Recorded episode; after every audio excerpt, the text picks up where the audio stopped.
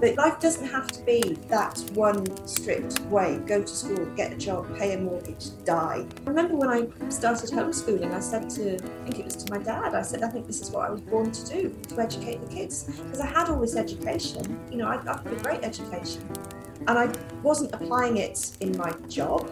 That I felt that wasn't. I was in hospital science. I didn't feel that was applying my skills. And when I could suddenly start educating the kids in all of the subjects, not just in my pet subject biology, it felt like I had purpose. And then it led into blogging, which has just blown my mind how much I enjoy that. It's so nerdy. I love it. That's Alyson, travel blogger, published writer, world schooler, and mom to two boys. After gaining her degree in zoology and comparative physiology, Alyson went on to become a chief medical scientist in London hospitals before switching to blog creation and full time motherhood.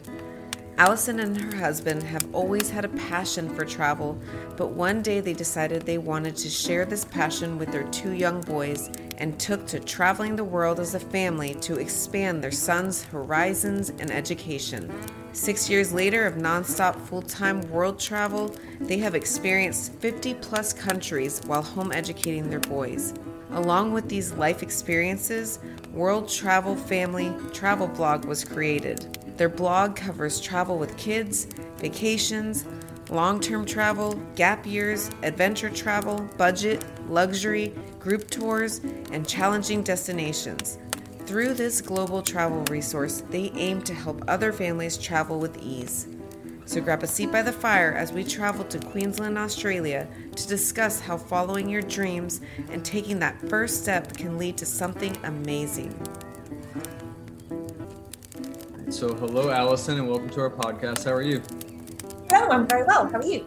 Good, thanks. So, we always like to start off with a little introduction so you can just share a little bit about yourself and your family and what it is that you do.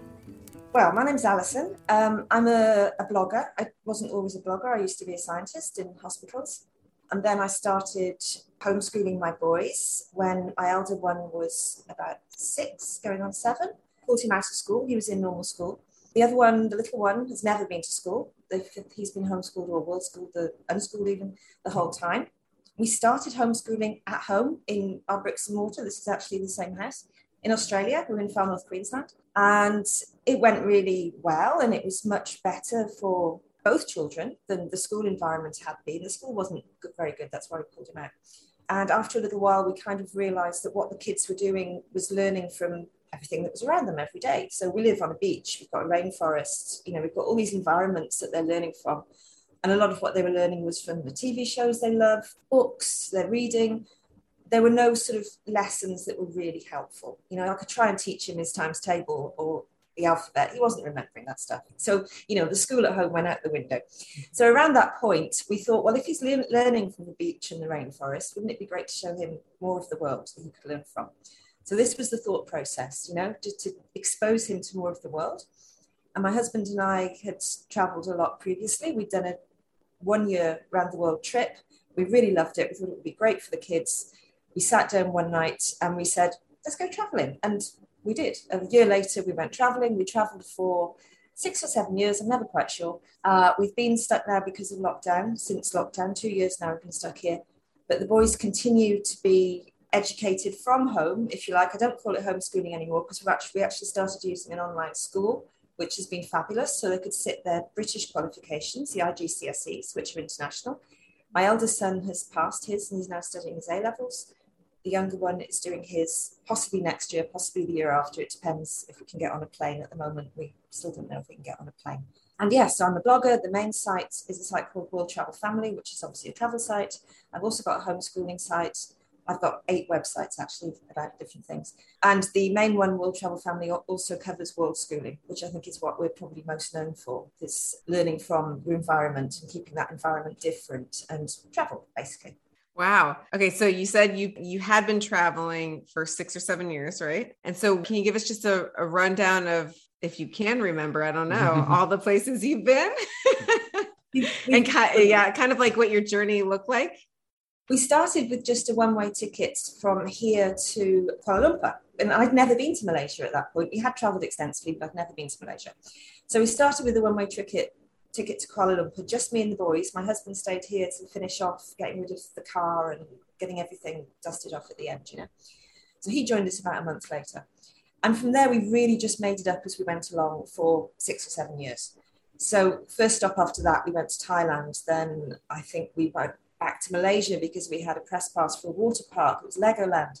Then we went home to see my mum, and that took us via Sri Lanka. So, we had a month in Sri Lanka on the way, flew back to London, sometime in the UK. Then we hopped on a cruise ship and went to the States and up to Canada, drove down the East Coast. Then we went to Guatemala, El Salvador. Then we hopped on another cruise ship, came back to Spain, then some more time in London. Then we almost bought a house in Romania and we spent three years on and off in this village in Romania, but traveling in between. So, on top of that, we've also spent a lot of time in Nepal. We've been to Everest Base Camp, kids have been up there twice. We spent about six months living in Vietnam. We've been to Singapore. We've been to Bhutan, Tibet. We've been to just about everywhere, really, everywhere that we're interested in. So if I'm not particularly interested, I don't want to go there. I'm not somebody who wants to count off countries. So mostly my love is Asia, um, India, particularly Nepal, Sri Lanka, and Vietnam is my husband's favorite and the kids' favorite. So yeah, and also we follow where the kids want to go because my, both of my boys are really interested in ancient history. So they both wanted Greece and Egypt. So that's where we took them and they loved it. So it was fantastic. So yeah. All those places sound great, but have you ever been to Cleveland, Ohio? no, sorry, I haven't been to Ohio. I have been to quite a few of the states, but not Ohio. You should check it out. It's pretty great. it really is. Right? so we've spoken with a lot of like world traveling families, and one of my what I'm interested in, I know a lot of other people are interested in, is how does that start, right? So so many people have this dream of doing what you've done, but they just can't imagine how that process actually plays out, right? Because people have houses and cars, like you spoke about, and bills and, and jobs. How did it work for you? We've read your blog, so we know that your husband was a chef, but how did how did you make that decision and what did that decision look like? I'm sure it was a family decision. And what did the what did the financials look like? How did you work it out to where you could actually do this? Well, I think we were in a, a, a better place than most because we'd already done that 12 month RTW and we knew how that worked. The first time we booked around the world tickets, so we had a few fixed points and we made it up in between. So we knew we were arriving in China on a particular date and we had to be out of Vietnam on a particular date. And in between, we made it up. So we kind of knew that you could travel in that sort of free flowing sort of way. So that was easy. That a lot of people would have a bit of a mental block with that, I think, but we knew that was easy. Financially, I don't know what we were thinking. we um, we thought at first that we'd only go for a year or two years, depending on how much money we could save. And we started saving and just saved as much as we possibly could for 12 months. So we didn't have a particular figure in mind. We just thought as much as we can save in 12 months, that's how long we can afford to travel for. And what we saved was 30,000 Australian dollars, which back then was pretty much the same as US dollars. They were one, one to one, they're not now. That lasted us a year, which was much, much shorter than we anticipated. We thought that would last two years. And had we had we travelled in the way that we planned, i.e., staying mostly in Southeast Asia, that probably would have lasted a lot longer. But we did go back to the UK and then to the Americas because my mum was sick. We had to go back and visit. And my husband had surgery. That was another. Mm. We were in Thailand and he developed an emergency medical condition. He had to have surgery on Koh Phangan. That held us up for six weeks. Luckily, the insurance covered the cost of the operation, but that meant we spent quite a lot more. We also found that we kept breaking all our tech gear and we had to buy new tech gear. We bought two laptops at least. We bought, we placed two cameras, phones kept breaking. That really ate into the money. And that time in London, the UK was very expensive. So that just, that 30,000 did only last 12 months and it works out about $100 a day, I think, off the top of my head. But most of that was unforeseen expenses. These days, we travel on about $100 a day and we find that comfortable in Asia for the four of us, even with two big teenagers. But with little kids, that cuts the costs dramatically because you can share rooms. You're only paying for two people, really. For us financially, we only planned to spend the savings, but at the same time, I had started the website and it was making money. It was making maybe 500, 1,000, 2,000. It goes up and down, up and down a month. We knew we needed it to make more than that. So I did work really, really hard on getting that up. We did get to that point. It did take a few years. I'd say probably about three or four years before we could actually rely on the income from the websites to fully support us. And by the end of that six, seven year period, it was a, it was a very good income. We had no financial worries at all. And then obviously COVID and it's been smashed. But at the very beginning, because my husband is a chef and we have British passports, he was able to work in London. So he picked up some temporary work in London and that topped up the bank balance just periodically as a casual. And because he's a very good chef, he, he always just walks into work. It's very easy. He's chefing again now to get us through COVID, just doing three days a week. So yeah, that's the story. We saved. Uh, we didn't sell the house. We rented the house, mm-hmm. and we had good tenants for the whole six years. I think they were here, and they never missed a payment. There was very little damage when we got back. It covered the mortgage. It didn't cover things like when the pool pump needed replacing, uh, when we needed air conditioners replacing, things like that. It didn't cover that, but it did cover the mortgage and the rates. So that really wasn't a financial headache. We sold a lot of furniture that was old anyway. It was at the end of its, it wasn't, you know, shabby, but it was the end of the time I wanted to enjoy it. We sold a lot of stuff like that. We sold loads of possessions. I remember we raised $6,000 from garage sale, just selling off stuff we really didn't want to keep anymore. Wow. Um, yeah, it was, it was a fair bit. Um, that's about it really. Yeah, it was savings and then starting to earn bit by bit, piece by piece, building this patchwork income of affiliate sales and advertising and as I said before, we do have eight websites now. Back then, it was only really two making money, and the travel one is still very much the big one.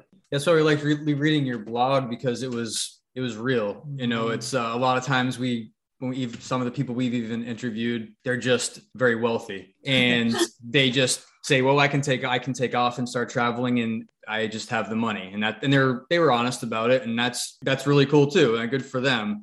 However, there's a vast majority of people that cannot do that. And to hear that you sold that you worked along the way you said it's really great. I do remember reading that you said it's great to have skills that you can use on the spot. I think you mentioned you even face painted yes i work the markets face painting which is no I, I just made it up yeah and i think that's really neat to hear because some people a lot of people want to hear how you do that, how you make money while you're on the road, and where does the vast chunk of the money come from, and then how do you make money along the way?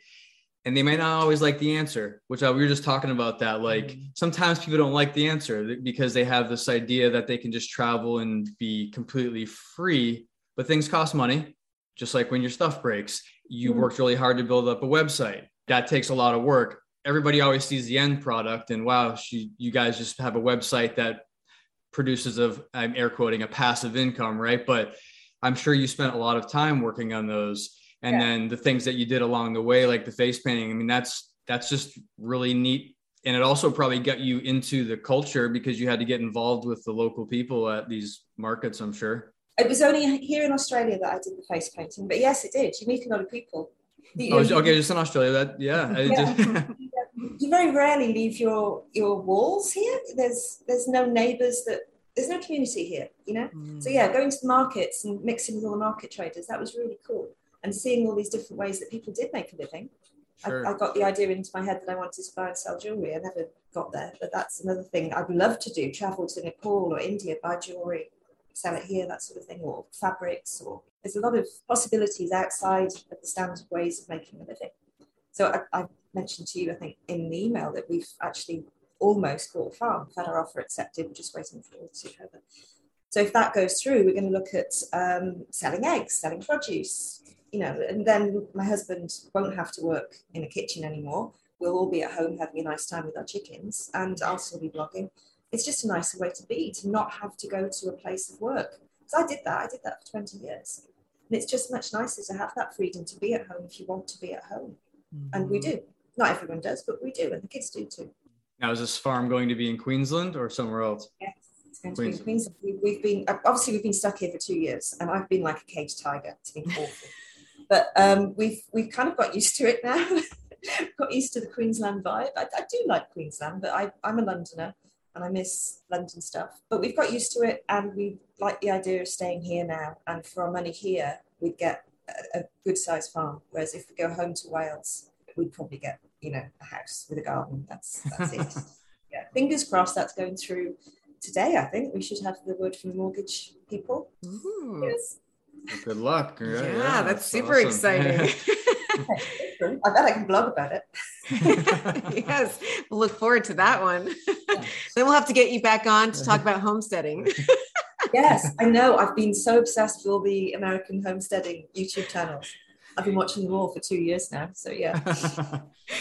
yeah, they're they're the other crew that we love to drag onto our podcast too, is getting homestead families on because it's just the lifestyles are are amazing. Like these are it, it's just such a special thing, I think, whether it's traveling when you can, if it is only part-time, but you're making it a part of your lifestyle, or it's the full-time travel, or the lifestyle of homesteading that's a completely different animal and it's also can be very unconventional and we we just yeah. love hearing about it and we love sharing it with all these other families in hopes to encourage them to think outside the box mm, absolutely it's, i see so many parallels with our ways of thinking you know the travel and the homesteading it's all just different like you know, i've got this group living differently it's just different and i think that's what it comes down to is freedom yes to do what you want to do really, yes. with, with your family and with your life. Yes. Yeah, we interviewed um, Sailing Zatara, and they travel worldwide on their boat with their family. And they said when they were coming down to the decision, because they knew they wanted some sort of change because they wanted to like grow closer together as a family.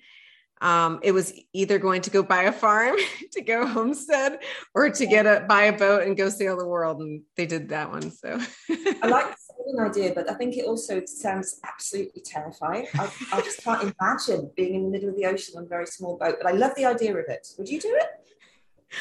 I don't know about a boat. No, I, I think I prefer to be on land, honestly.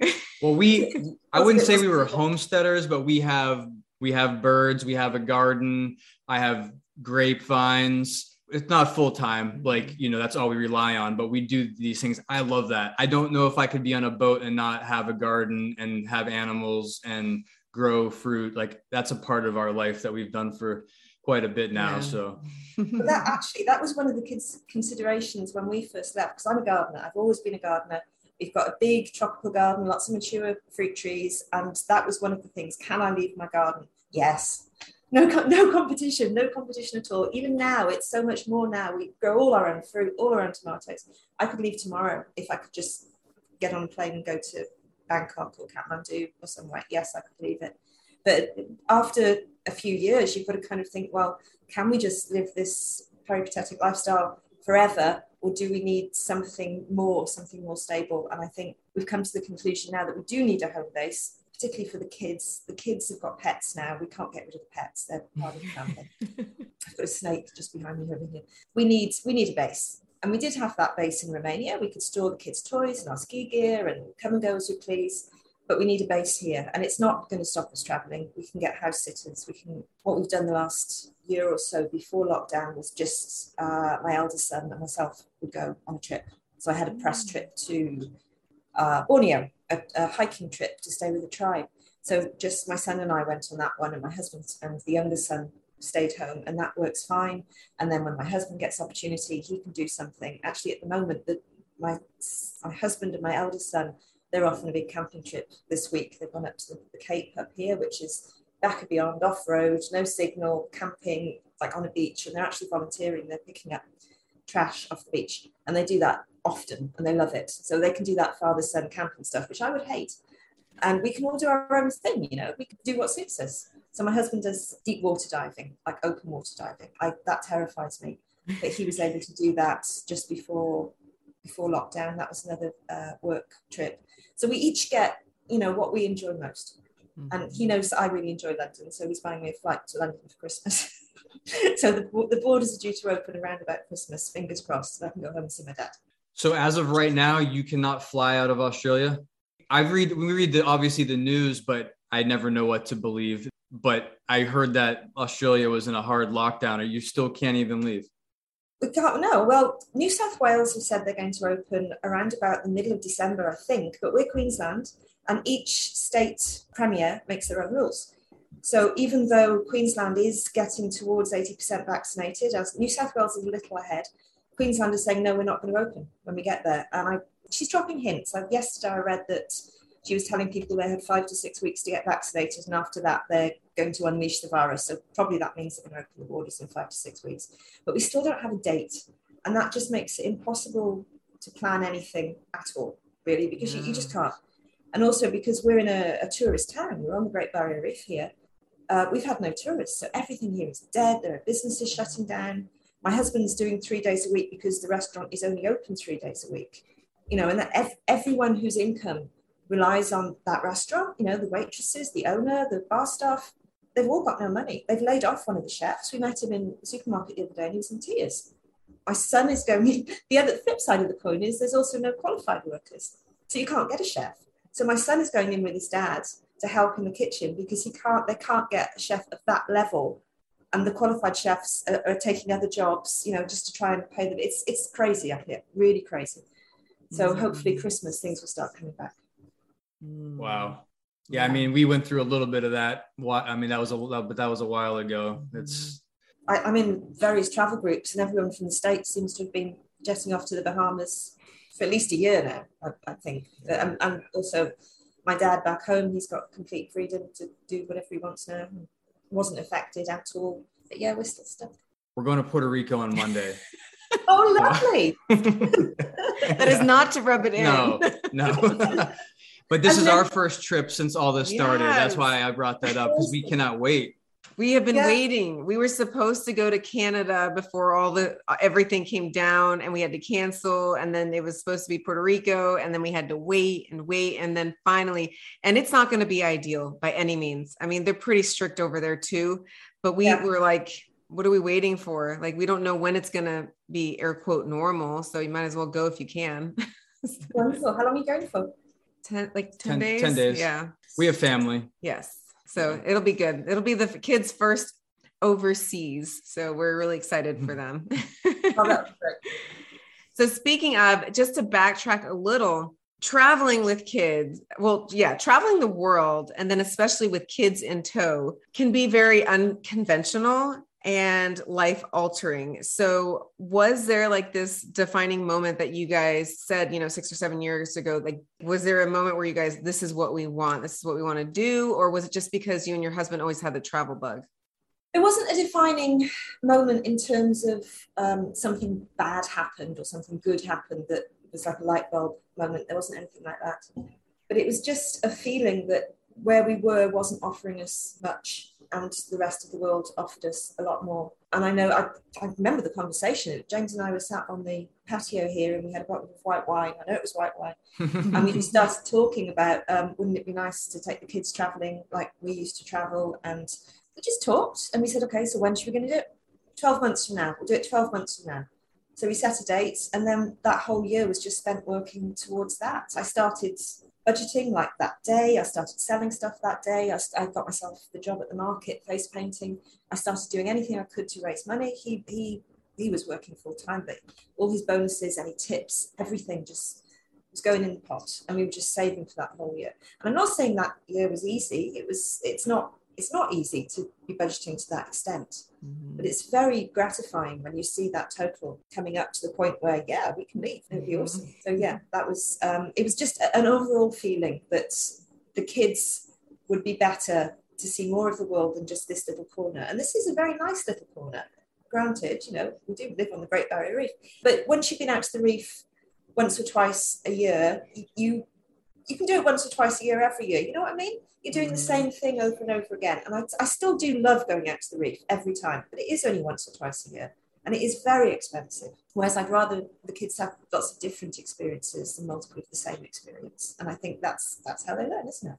So, speaking of, obviously, if you have kids and decide on a nomadic lifestyle, their education is another big piece of that decision making.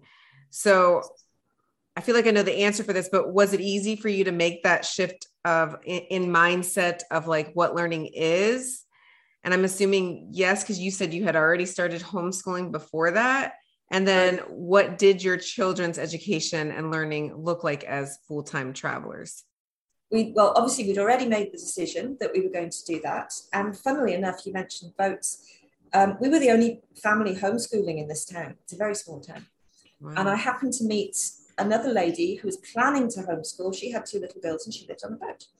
And she's off sailing somewhere. And, and just the, the fact of meeting one other person who thought like me and it, it, was kind of it was that, enough backup for me to have the strength to just march into the school and say he's not coming anymore mm-hmm. and that was just a little push i needed so i think just meeting that one other person because there's not many people i think there's more in the states yeah. but there's not many people who have this what many perceive to be a crazy idea to pull kids out of the, the school system you know I, I, always thought it was like weirdos who did that and, and yet at the same time i always thought it was good i don't know why so, yes, that decision had already been made at the time we left.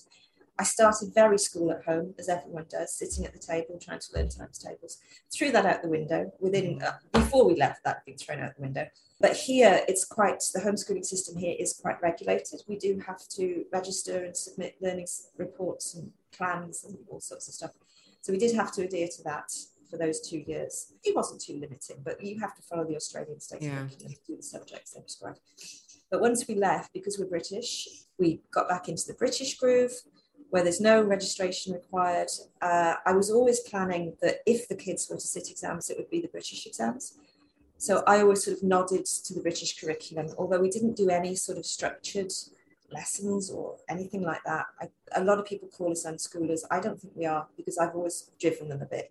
I've always kind of guided and tried to hope that they would get an extremely good academic education, whereas at the same time, we've done it in a very unconventional way. On the road, what's it look like? Well, most of the time we were too busy to do anything like that. So, mm. say we're we've just arrived in Bangkok, we're not going to sit in a hotel room and do maths, are we? We're going to be out looking at the stuff. So the only time any sort of formal education would happen would be if we were sat in one place for quite a long time and we didn't have those opportunities to do something different every day. And then we had various online things like obviously Khan Academy. We had workbooks that I would get sent from the UK or you can buy them on Amazon in various places. They were enrolled in various online courses through the Open University, things like that. And then because of COVID, we actually went into a more formal online school scenario, which actually has worked out very well my son has passed his exams now. He did really well, um, and that's that's been nice. It's been it's structured to a degree that I could never structure it. I, I could never say right on Tuesday at ten o'clock we're doing biology. Mm-hmm. That's just not. I couldn't do that. So we've got that structure, and the kids are doing something, and they're doing it with qualified teachers. And I think the beauty of qualified teachers is they know what's required in the exam because some of the things the kids have learnt about how to pass exams, particularly in English, which I got two A's in English and English literature. I couldn't have told them how to pass an English exam now because it's changed so much. The, the paragraph structure and the essay structure, I was never taught that. So I couldn't have taught them how to pass an English exam, which isn't the same skill as being a writer. Obviously, I'm a writer, but I write I write for the web, which is another skill again. That's all about SEO. It's not about metaphors and you know onomatopoeia. It's about keywords. So they've learned some very specific skills just geared towards passing exams, which shows how kind of crazy the system is because they're not being taught how to write to, for the web and make money. They're being taught how to pass this exam. But anyway, he has now passed these exams. Um, what was the question? Yeah, it was. Uh, no, it's okay. You were I, answering without knowing, I guess. Yeah. I we you uh, you answered the mindset because you had already shifted your mindset about like what learning can look like. It doesn't have to be within these walls. And then I just asked, like, what a typical, yeah, day in the life look like out as full time travelers, which we've pretty much gotten the same answer where it's very unschooling and you're learning through life. I was going to ask these exams you keep talking about. I'm not familiar with this. So is this something that's required? No, okay. it's not required. So in the UK, um, we have a system where around 15, 16, 17, you sit uh, GCSEs, which used to be called O levels, ordinary levels. And then you spend the next two years doing in depth study on two, three, four subjects.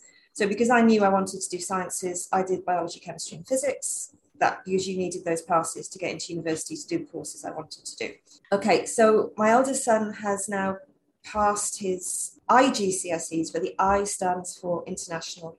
And it's a system whereby kids all over the world can tap into the British education system and get these qualifications, which are internationally recognised. Um, so he's passed those, and now he's spending this year and next year doing his A levels. And he's chosen to do history and biology. He's only doing two. He can always do another one if he wants to. He doesn't at this moment have any clue what he wants to do, or even if he wants to go to university. But um, that can be hacked at any age. You can just get raw qualifications or get whatever bits of paper you need or don't need. I know kids go to university without any of these formal qualifications based on their skill set, um, portfolios, and that sort of thing. It can be hacked. But I just think the best use of our time at the moment, because we've literally been stuck here for two years, and I just thought the kids need more than just sitting in, in the house. They've been in the house, in the garden, and it's a very small town. Uh, they needed more. So to have this extra contact with uh, a very small online school, I think has actually been really good for them, um, particularly because the history teacher, which this was absolutely gold, he was the only kid in history for a whole term after they'd sat the exams. And the history teacher's degree is actually in ancient history, and mm. ancient history is not on the curriculum. So those two together spent a whole term just nerding out about ancient Egypt, and we loved it. So that was that was fantastic. That's great. Yeah. So, what was that like? See, this is when what most parents I think love to hear, or the naysayers, I, I would like to prove them wrong, which is your kids have done the majority of their, you know, academic years traveling the world in a very unstructured way.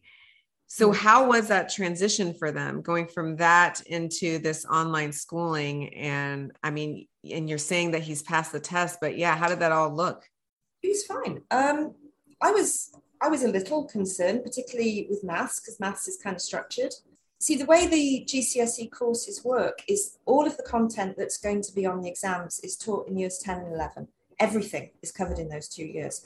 So anything that you did before year 10 is basically just building to the point of passing these exams. And then you cover those topics. So, history, it was uh, the Vietnam War, French Revolution, Germany before the wars, and something else. So, it was just those four topics that were on the exam. And those topics were fully covered in those two years. Now, he didn't even start at the beginning of year 10, he started towards the end of year 10 and dropped in. And because the subjects are taught in complete little units, each lesson was really required no previous knowledge. It, he just dropped in and was fine. Maths, it did require some previous knowledge, but he was able to, we actually found maths really easy. He was able to sort of hack it, do his own research, um, catch up. Because he missed a few terms, obviously, I'm a biologist. I was able to get him up to speed with biology and chemistry very, very easily. It's a very basic level GCSE and he'd mostly already done it because I, I, taught biology all day. It's my it's my subject. I love physiology. They do ask the questions like, "How does your heart work, Mum?" You tell them. You know, it's mm. it, we've already covered that. So when it comes to a formal lesson where you just learn to draw the diagram and label the different pieces, it's not really that hard. But he did. He slotted in really, really well. And because it was here in his, I'm actually in his bedroom. He just rolls out of bed and goes on his computer the same as he does every day you know? It's not really that much different. And he i think also because he's you know when kids are in school they've got that division between pupils and teachers and homeschooled kids don't really have that so much. They they see adults as just more people to be friends with. They relate more to the teachers. There's not that sir they're, they're not scared of them. They, they just they just chat. Like i say he nerded out with his history teacher. It's been great Mm-hmm. They've had some really good teachers, actually, some really kind of wacky ones who've been really good fun, and some very good English teachers. It has been good. And because of the very, very small class size, I don't think I've seen a class with more than six kids. And most of the classes at the moment are either one or two kids in the class. It's yeah, I know. That's nice. Um, it, has been excellent. They get it's pers- it's personal tuition, really. And the other kids are all over the world. So my youngest son was in a class yesterday with a girl in Hong Kong. They've had kids in Taiwan, uh, Malaysia, Thailand. So all these kids are all around the region, and it's actually really interesting for them. And the teachers are a real mixed bag as well. They've got Indian, uh, Singaporean, British, Australian, all these different nationalities. And it's just really interesting. And also, most of the kids have had very different sort of lifestyles. I know one kid, his dad's a pilot, so he's moved with work. There's a lot of, you know, families similar to us yeah. who've just done things by a strange route. So yeah, interesting. I wanted to tell a funny story really quick because you mentioned that the diff- the difference between the homeschooling kids with the uh, interaction with the teachers. We spoke with a uh, homeschooling liaison that works for a university here in the United States. Yeah. And we just said, you know, you guys have any issues with the homeschooling kids that have never been in like a traditional classroom and they come right into college? He said, no, academically they're they're some of the best. The biggest problem is that they don't know the difference between being a student and and being just buddies with the teacher. They'll go up and start talking to the professors and asking questions and speaking to them like they're their they're a friend. And in that setting, it's just not normal, and and the professors don't know what to do. yeah. and I, yeah. So I think, I think that's funny. For not being respectful enough or something, but um, mostly they're fine with it. Most of the teachers are a lot more modern these days.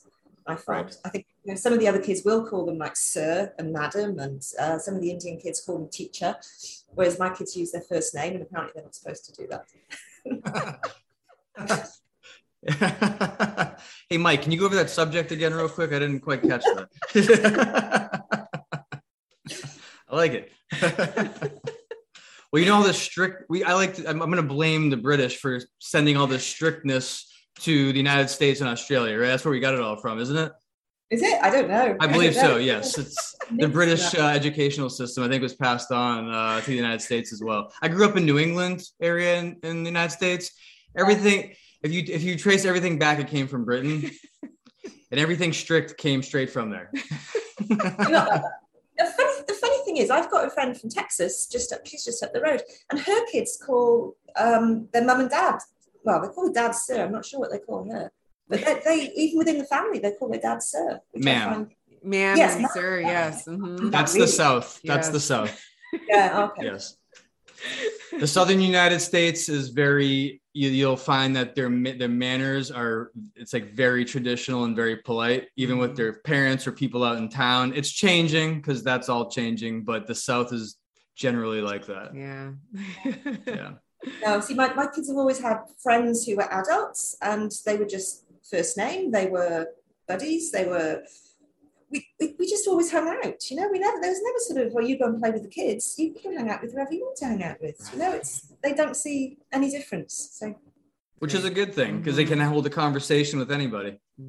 I think so. I mean, the first time I went to a, a homeschool camp here, um, back when my kids were still quite small, they were about seven, eight, something like that, and there were quite a lot of homeschool teenagers there, and it really struck me how these teenagers would look at you and talk to you and they weren't going off and disappearing into huddles. They were they were like they were talking to me. I was really quite surprised.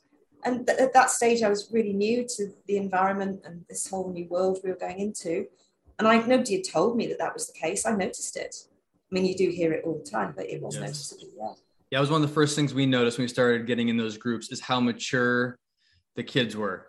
Like, mm. wow, these kids are so much more mature than some of the kids that you meet out in town. Like, it's just the way that they speak, the way that they the, their communication skills the way that they look you in the eye when they are talking to you and it doesn't typically happen with a lot of people coming from other areas it's you know they get the headphones on they're looking down at the ground they don't want to make eye contact with you and it's a it's a very you can it's definitely noticeable once you start doing this mm-hmm. i mind do that headphones thing there too well, used to. It's been since we've been back here, you know. They used to be too busy for that, and now they're bored. yeah, yeah. So, what is some advice that you would have for a family that's considering a significant change in their lifestyle? And this could be whether it is full time travel or buying a farm to begin homesteading or just making the decision to homeschool. Um, because, you know, I think a lot of people are just really nervous to make that first step. So, what advice would you have for them? I think you should do whatever you think is going to make you happy if you've got a little idea in your head that's just bugging you and bugging you, how are you going to feel when you get to 80 and you've still got that idea and you never did it? You know, you can mm. try, you've got nothing to lose. Like we're about to buy a farm. I've got no clue about keeping goats and cows and chickens. And we can have a go though. And what can really go wrong? You can lose a bit of money. But what, what's money really? Come on, you can make more money. We had nothing when we got back here. We've been fine. We've just been through COVID. We've had, you know, almost zero income. We've been fine. We found ways. If you think a little differently, you'll find ways of doing things that probably you at the moment can't even imagine. But there are loads of people out there who've done it already. And if you go to resources like the blogs and the YouTubers and the podcasters, and somebody will have done something similar or anything you don't know at this point how to do, You can find out how to do it, or you can make it up as you go along, as we did. But life doesn't have to be that one strict way go to school, get a job, pay a mortgage, die. It sounds so depressing. It does, doesn't it? I was living until I was in my 40s. And I remember when I started homeschooling, I said to, I think it was to my dad, I said, I think this is what I was born to do, to educate the kids. Because I had all this education, you know, I, I've got a great education. And I wasn't applying it in my job. I felt that wasn't, I was in hospital science. I didn't feel that was applying my skills. And when I could suddenly start educating the kids in all of the subjects, not just in my pet subject, biology, it felt like I had purpose and then it led into the blogging, which has just blown my mind how much I enjoy that. It's so nerdy. I love it. yeah, it, it's. I found much greater fulfillment through doing things that maybe you wouldn't perceive as being a good job. You know, people want you to be a doctor, or I never wanted to be a doctor. I always tell the kids, don't be a doctor. I found a lot more fulfillment in being self employed, making my own income, looking after my kids, growing my garden, keeping my animals. Only cats and a snake at the moment, but there will be more animals. That's that's how I find a happy life. And for some people, a happy life might not look like that. But if, if you've got a vision, you should at least try because you've really got very little to lose. No, I think that's perfectly said. Yes. Goes along with many of our conversations these days. But I was the same thing. Like I am a registered nurse and I have been doing that for years like our kids are were in daycare. Our oldest did go to school before. Our oldest was not always homeschooled. And it did take well nathan was the first to start thinking outside the box like would you consider this? And um but now that i'm doing it it's like you said i found i feel like this is what i was always called to do not the nursing job. Nursing is like what everybody tells you is it's a good job. That's what you want to do. People ask me all the time, are you going to go back to it? Um, or have you considered, you know, maybe trying to pull, you know, this off and that off? And I'm like, I'm really happy what I'm doing. Like, I'm going to keep up with my license just in case, but I honestly have like no desire to go back to it. I just feel very fulfilled in my calling here and now that we're doing this, I feel like it's opened up this whole nother can of worms where the same thing like i want to figure out like what else can we do? Like what are the ways that we can make income on our, our terms and and not rely on others? It's just there's just it's fun. Like, I don't know, I enjoy it. and you've got that marketable skill that is always in demand. You, mm-hmm. you could do it part time if you had to. Like, right, if I had to, yes. That's, I think it's very good to get a solid sort of background like that. I, I could go back into what I did and I don't want to. Right, yeah. never want to do that again. But we've got these skills that we can use if there is ever a problem. But the, the mm-hmm. better skill, I think, is the skill of making money online, which has just been fabulous. It's changed it's changed our whole lives. All right. Did you have anything else to add? No, that was I, I love that answer because yeah. we talk about that all the time. I said the only thing I'm ever worried about is getting old and regretting not having tried something because who cares? In in 20 years, no one's going to remember that you fell on your face or you and then you picked yourself back up. It's going to be you're going to remember what you accomplished and what you did. And even if you don't if you don't stick with something or you don't succeed, maybe in you know what whatever succeed means, you know you tried. You mm, know you, you boat. We both need to try the boat thing. Yeah.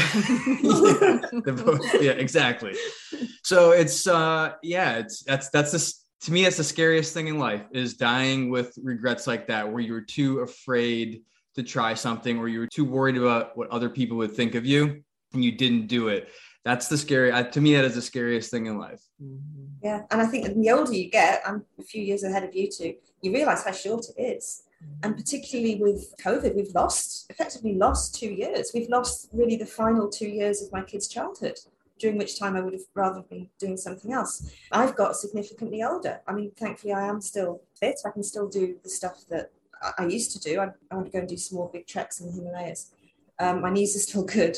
But I, I am starting to get a few health issues. I've got to watch my diet now. So I can't eat whatever I can find on a back street in Vietnam. You know, I've got to try and find something that's healthy. And yeah, as you get older, you, you will face those issues. So if you possibly can do it, do it while you're younger rather than retired. Because I'm still years off retirement officially, but I wouldn't we wouldn't be able to travel in the same way as we did almost 10 years ago now, now with my dietary problems. I would not be able to do it. I'd have to self cater and be a bit more planned. So, yeah, the difficulties do arise as you get older, and your kids do leave home and do it with your kids because these years they, they fly by. Mm-hmm. They really do. And I'm on the brink of them leaving. I'm doing everything I can to glue them home. But they're on the brink of leaving now, and that's that's scary. And they'll probably take off around the world. They could be anywhere because they know the world. They know that they can go to Romania and stay with a friend. Just do it. Do it as soon as you can. I love that. All right. So we're down to our final question, and that is if you knew you could only leave one last piece of wisdom for your children, what would it be? Oh, just do the thing. Don't think you can't. Never think you can't. Always try. I've always been a bit that way. I, will just have a go at anything. And I remember my husband's grandmother saying to me that you, oh, you really get stuck into things, Alyson. Um, and yeah, I do. I, I mean, if I, nobody told me that I'm not supposed to just plant a banana tree and see what happens. So I just I just do it. And if it doesn't grow, I'll plant another one in a different place. yeah, but it might grow. So, you know, have a go. Just have a go at anything. I had no clue that homeschooling would turn out well. It did. I had no clue that blogging would make us an income. It did. Yeah, there have been failures, but that's how you learn. You know, the experiences add up, and eventually you get good at something because you know how to be bad at something. If you see what I mean? Mm-hmm. So yeah, just have a go. Try. If it goes wrong, it goes wrong. You've learned something from that mistake. Go for it. I like it. Yes. I think one of my favorite quotes, I, I'm going to butcher this a little bit, but Thomas Edison said, I didn't fail a thousand times at making a light bulb. I figured out a thousand ways not to make a light bulb. Exactly. Yeah. Yeah. And yes, it's like learning to homeschool, isn't it? When you so true. All right, Alyson, where can people find you? Well, the main website is called World Travel Family. That's three words, and people always hear me wrong, but it is. It's World Travel Family. We're on all the usual channels. We're on Instagram and uh, Facebook and Twitter and Pinterest. I also have some other sites. I've got a site called Homeschool Group Hug, three words but all one in the URL. And that one started because it was the the voice piece for our local homeschool group. So that's why it's got homeschool group in the title, and I thought that was cute on the end. Uh, but now it's just a general homeschooling site. I've got another one called uh, Tropical Food Garden, which is very new baby. My husband's site is called World Travel Chef, and it's got a lot of a lot more food content and also general travel. And I'll just leave it there because it's quite a lot of them. that's great. I can't wait to take a look at some of those. Yeah. a lot of them are small. Yeah. well, thank you so much, Alyson, for joining us today. This was a wonderful conversation.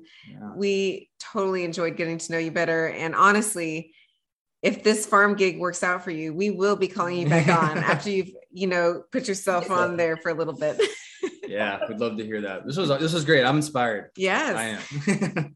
Thank you. It's been lovely chatting at six o'clock in the morning. yes, good morning, by the way. And I love that you were such an early riser because it really worked out with the scheduling. oh, I got, got to catch the dawn every morning, otherwise I feel cheated. Has anything changed in the future that we don't know about yet? For tomorrow? Or tomorrow? Uh, no, the world is still turning. You're good. Uh, darn it. Okay. Yes, yes. We are still Thursday and you are Friday, which is so cool. I get so confused. Yeah. well, thank you very much. That was great. Appreciate oh, it. Thank you. All right. Well, take care, Alyson. Okay. Bye. We want to thank Alyson for joining us today. She is an inspiration in pursuing your wildest dreams and making those dreams come to life. For curriculum resources from past guests and free downloadable packets, be sure to check out our show notes. Thank you all for joining us around the campfire today, as well as those of you who continue to join us each and every episode faithfully. If you have been enjoying our podcast, please be sure to follow us on your podcast app, and we also request that you please write us a review. That is the biggest gift you can give us to thank us for putting out this podcast. We would also love for you to connect with us on social media or just send us an email, say hi, or whatever questions you may have, please send them our way. We hope you guys have an amazing week, and as always, let's light a fire they can't put out.